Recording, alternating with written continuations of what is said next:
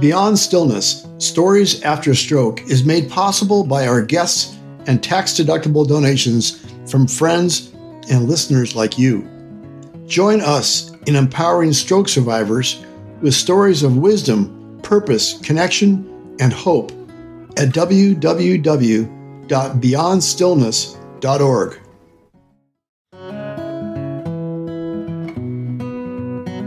This week on Beyond Stillness Stories After Stroke, we spotlight Mr. Hub Miller from Westfield, Indiana, by way of a cotton farm in Tallahatchie County, Mississippi. Hub suffered his stroke in April of 2021 at the age of 41. Hub shares a variety of unlikely hobbies and communities he has found since his stroke.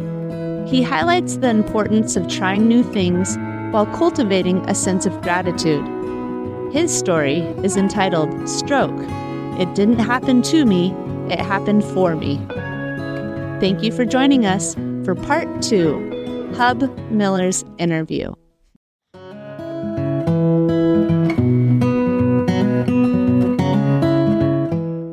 Hello and welcome to Beyond Stillness. Stroke offers a powerful, life changing shift in perspective. Each colorful memory creates a parable for life's greater teachings, a compass for journeys ahead, and inspired wisdom for unique growth.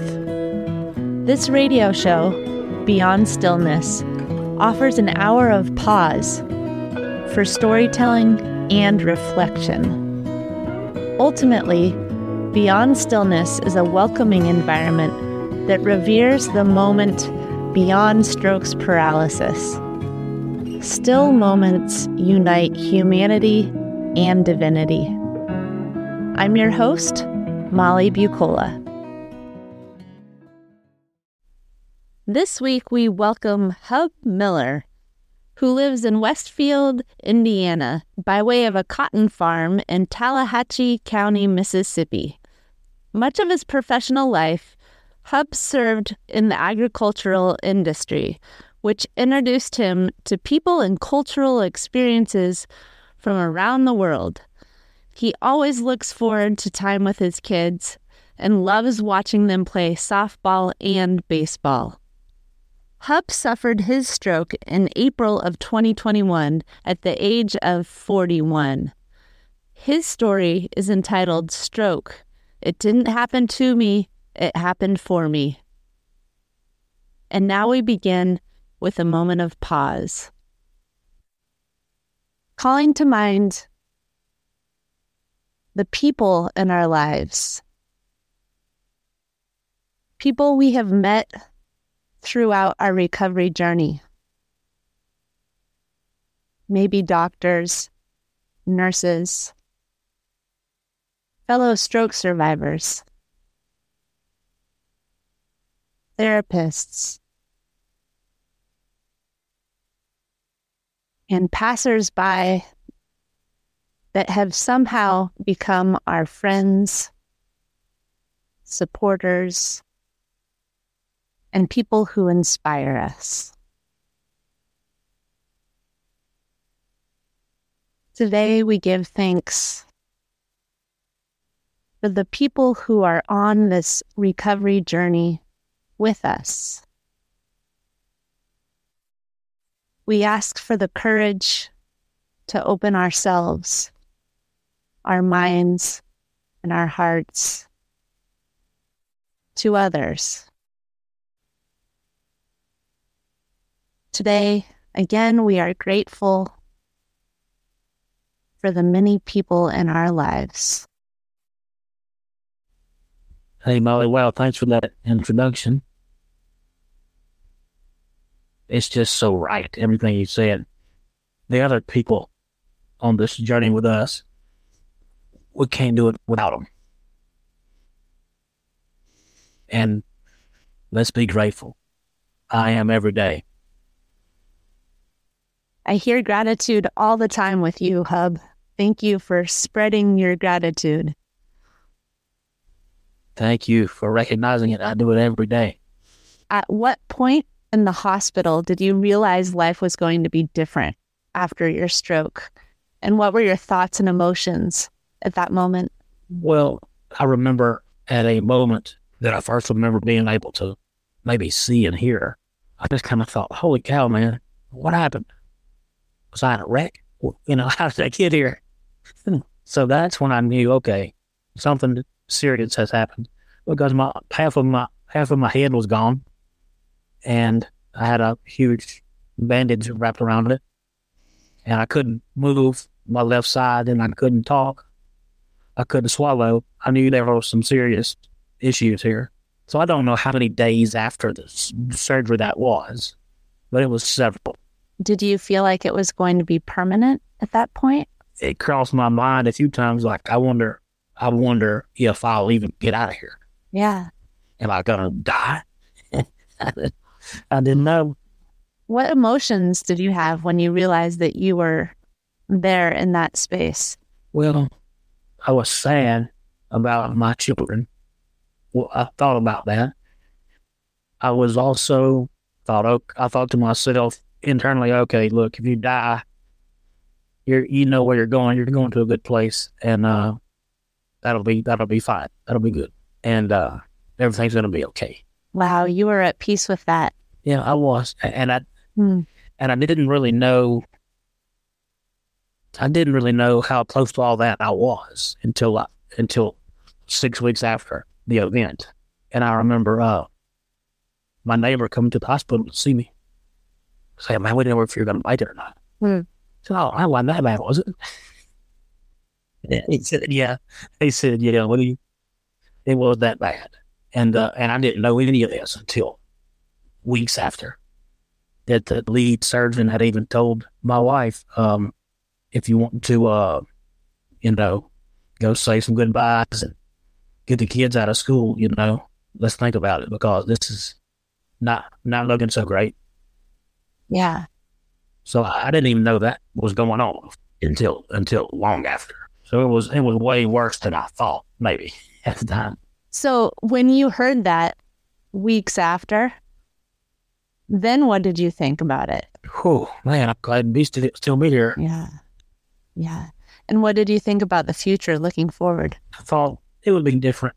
But I mean, I thought, well, this is just the way it's going to be. I can't, I can't move, and, but I'm here. And then when that, when the some of the education started, and they told me what had happened, and I started hearing a lot about recovery success stories.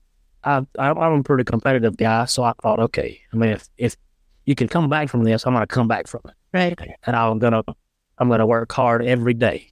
And even my even one of my the the guy that took me to the race, Mike, even we have kind of a cul-de-sac, you know, group text message chain for all of our neighbors. And he said, well, if anybody can actually bounce back from this, he can. Yeah. And that was really special to hear.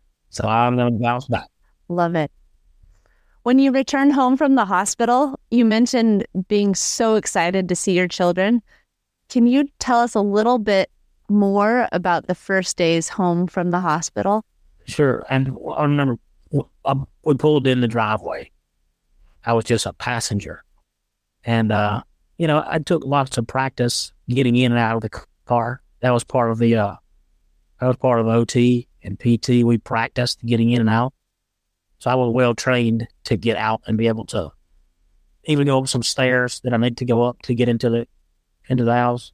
I remember Oh, and I don't know if I've ever told you or the or the audience that I love Mississippi State University sports.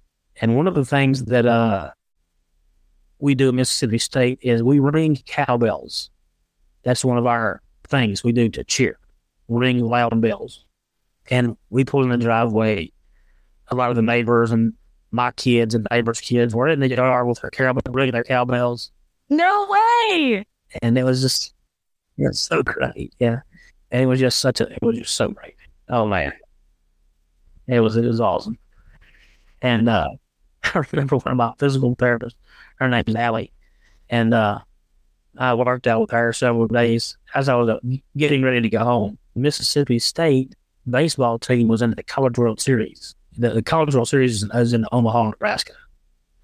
And so we were doing walking one day, and I was tired and, you know, exhausted walking around. They would put weighted weights on my ankles and weighted vest on, and we walk around the hospital. And I was like, Allie, I, I, I have, uh, I have had a day. And she said, Well, the road to Omaha starts here. That's actually one thing you mentioned in your story that it was really nice that therapists knew you as a person and knew the things that you like to do in life because you could develop this relationship with them and they could accompany on you your journey to getting better. It was so fun. And and my doctor, even my doctor in the uh, hospital, she was a uh, huge Notre Dame fan, and Mississippi State beat the crap out of Notre Dame to go to the World Series. and uh, and she wore a Mississippi State hat one day for me. Oh, she did. it was um, That's perfect. Little ways to brighten the day. I love it. Yeah, it was great. It was great.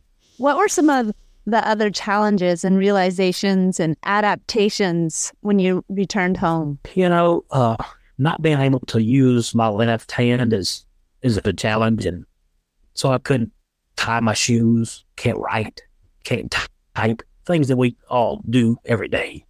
I couldn't do anymore, and it was hard. So I got some shoes I didn't have to tie, you know, and uh, so that's just what it is now. I got some Velcro shoes like I'm a um, second grader, and that was fine. I, mean, I kind of like them; they look cool, and I Velcro them on every day. Creating your own style, I love it. I spent some time trying to uh, learn how to write with my right hand, but uh, I've kind of put that on the back burner lately because it just I wasn't getting very good at it. Mm. But it was kind of fun to practice. I did that. I did it at OT, and then I also uh, we've got some elementary school app. We communicate with our kids' teachers. My youngest son was in second grade when this happened, and so I sent her a message. Would you, whenever you send uh, Parks handwriting homework, would you send an extra page for me? And so he would come back with two pages of handwriting. And so sometimes we would practice together. That was and that was kind of fun actually. Oh, that's perfect. I bet I bet he'll remember that forever too. Yeah, yeah, and he would he would he would help show me how to space, put some more space in the letters because I I had what is referred to as a left slide left side neglect. Mm. I wouldn't even look at stuff on the left Mm. for a long time, and I would I was jumbling my letters all together. They weren't spaced out, and when I would eat things with my right hand, I would somehow push it all off the plate to the left. There'd be a big pile of rice on the left side of my plate on the tablecloth. Really Yeah, I did stuff like that. interesting. In your story, you quoted the Kenny Chesney song "Here and Now" and said, "Here and now, there ain't no place I'd rather be." Those are bold words, Hub. You've been through a lot. Tell me a little bit about how you arrived to this state of mind. Yeah, well, it, it, it sucks. I mean, having a brain injury sucks. There's no question about it. It's pretty hard to find the good things, but I've done that. And good things have happened to me since then. I mean, great relationships, my friends and family, just, I mean, just the love that I felt, the people that I've met, it's just, it's just nice. There's no place I'd rather be. Mm-hmm. And it's hard. Yeah. Well, tell me more about your book idea. Again, this is a bold statement. Stroke, it didn't happen to me, it happened for me. Can you tell me more about that? Yeah. I read a book which was my one of my favorites called Identity Theft. And it talks a lot about how sometimes our identity, whether it's right or wrong, is tied up into what we do for work. And I was guilty of that. I mean I I was the global business leader guy, you know, the, the younger guy that's lived around the world and got some good promotions and he's got a great job level. I mean, that was my identity. And uh, I liked it. I liked that doing that. And I lost that job and I couldn't go back to it.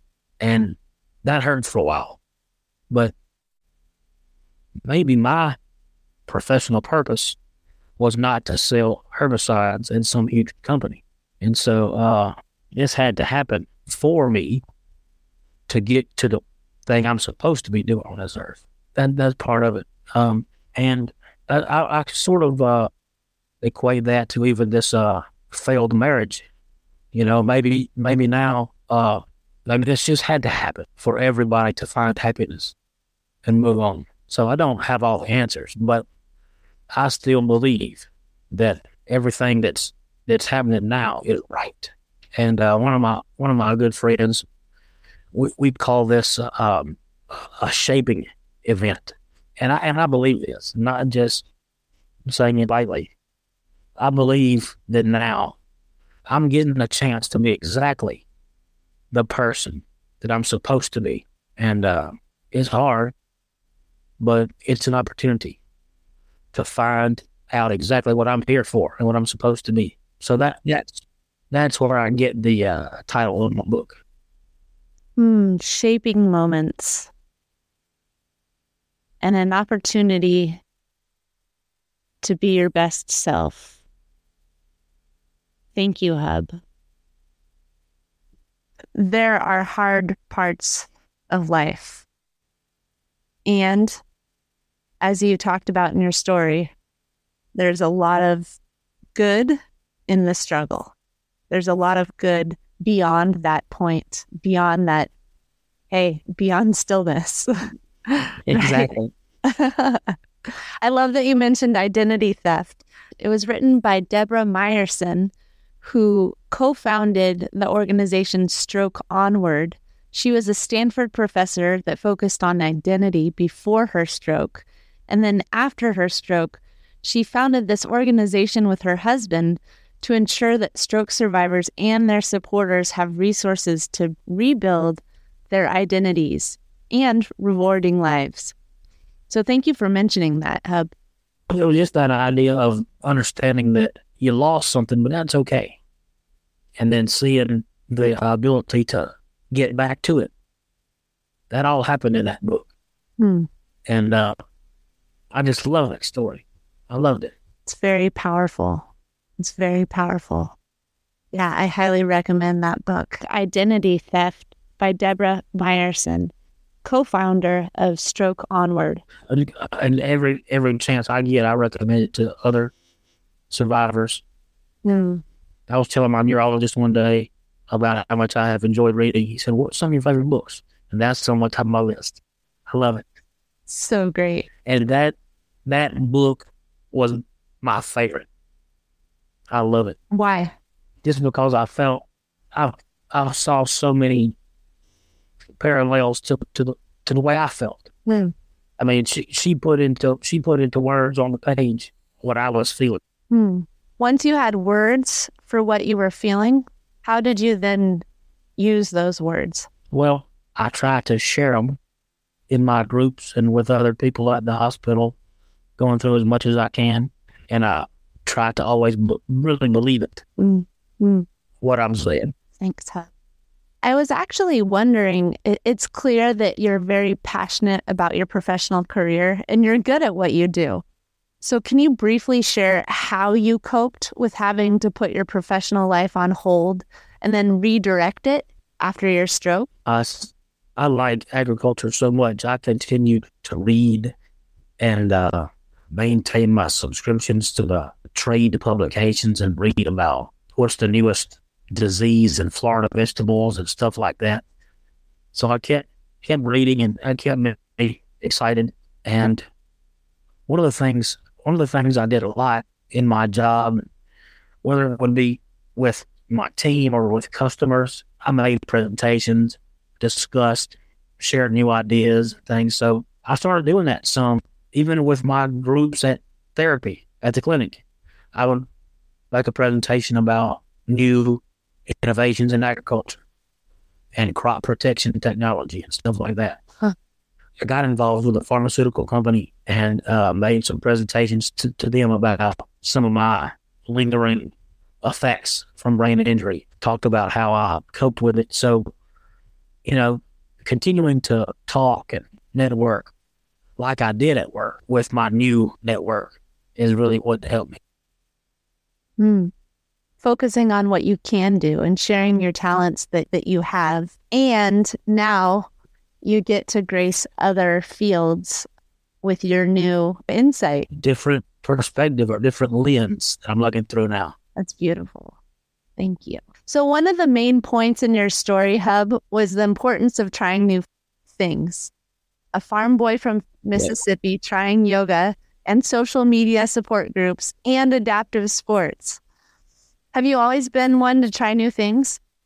Um, I think I have, but again, uh, yoga for a farm kid in Mississippi would not be common at all. what gave you the motivation and the courage to try these extremely new things? Yoga, social media.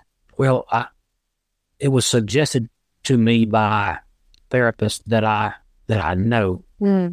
cared about my recovery, and they wanted me to find things that would help. And so when one of them said, "Try, you should try this yoga class," I'm in. I don't have to hear anymore. I'm signing up. And when somebody says, "Hey, there's pretty good groups you can find on Facebook," just search stroke support. Okay, so I did it. Nice. You trusted the professionals. Yeah, and and folks that have been there and done it. Yeah. And uh, because it, it's hard to do this alone. Do you feel alone? You know, there's times when I do, but uh, it's not a, a feeling that I, I have all. It's not persistent. What do you do in those moments? I call a friend. I go for a walk. I read a book. Yeah, sometimes it's important to recognize that we're in those moments and have our tools at hand to pull us out of that because there are people out there for us. Exactly. Yeah, there, there are people out there for us and people that want to help us. Mm. And I want to help other people when I can. I'm sure you do, Hub. You've mentioned so many people in your life and you, you have this this aura about you. You have this energy that is open and you always offer bits of connection with me when we're on on the screen together but i'm sure you do it with each and every one of your therapists and nurses and doctors and friends and bible group and yoga group all of them i think that you really open yourself up but also reach out to make people feel seen and comfortable. And in those moments that welcomes other people to then open themselves. So, hearing you say that sometimes it feels like a lonely journey makes us realize that we all feel lonely at points. Mm-hmm. And that's okay. We have tools in those moments. There are people out there for us. Absolutely. Thank you. Thank you, Hub. Hub, thank you so much for meeting over the past month or so. It's been really a pleasure to hear you. You have a vibrant personality, but also that you were willing to share the tough stuff and your outlook on life. You always offer gratitude. You see life through this lens that there's always opportunity. You focus on the good. So thank you for sharing that with each of us. You're so welcome. I have loved, loved this. I have loved it. Molly, just the way that you that you ask these questions and make comments. I mean, it just melt, it melts me. I want to give you a hug. Oh, hug. Oh, a digital hug. Here we go. digital hug. I mean, I'm almost, I'm almost in tears a couple times. Just love it. Well, we're talking about things that do bring tears. We've all been through it. It's a tough journey. Yes. Uh, and I think with that, with the tough journey, it offers an opportunity for depth in relationship, relationship with ourselves and with each other. No question about it. And now we'll close with a moment of pause, calling to mind a few lessons that Hub shared with us this week remembering that what we focus on tends to multiply. So again, we take this moment to offer our gratitude. Gratitude for ways that we have overcome challenges on this journey. Gratitude for the small openings in our lives that have become bigger and helped us experience life in a new way.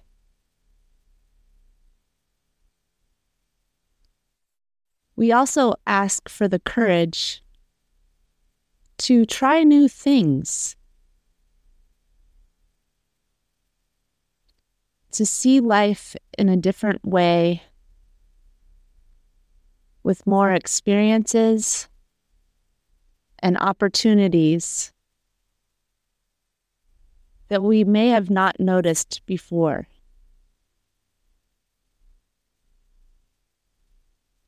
We ask for eyes to see, ears to hear,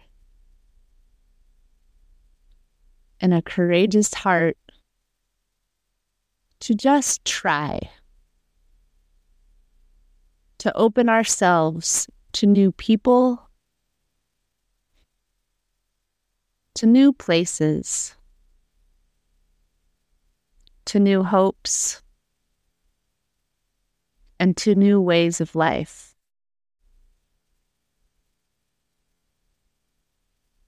And we give thanks.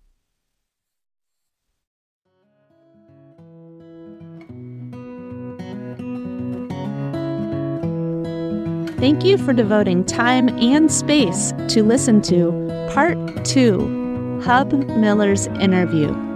For the full story, please listen to Part 1 Hub Miller's story.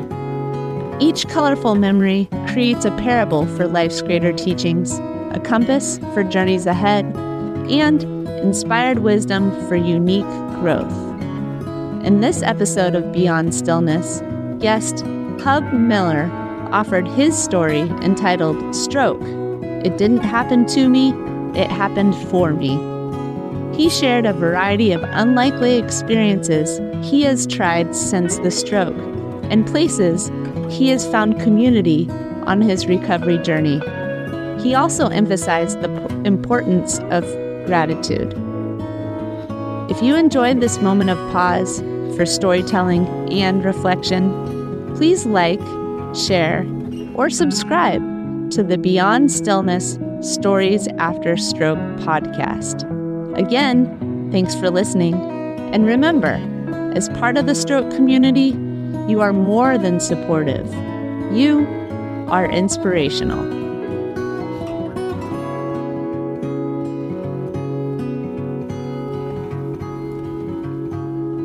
If you are part of the stroke community and have a story you'd like to share on the show, please contact us. Email molly at beyondstillness.org.